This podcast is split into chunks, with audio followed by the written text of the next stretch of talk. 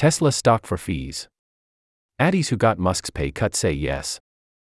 Proposed $55 billion Tesla compensation package on Friday filed a request for legal fees that came with a twist. They want to be paid in Tesla stock that rounds out to about $5. 6 billion. Law 360 is on it, so you are, too.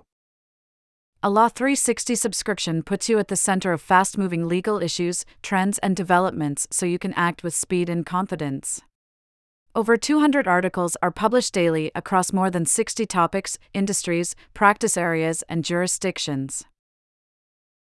A Law 360 subscription includes features such as daily newsletters, expert analysis, mobile app, advanced search, judge information, real time alerts, for 50K plus searchable archived articles, and more.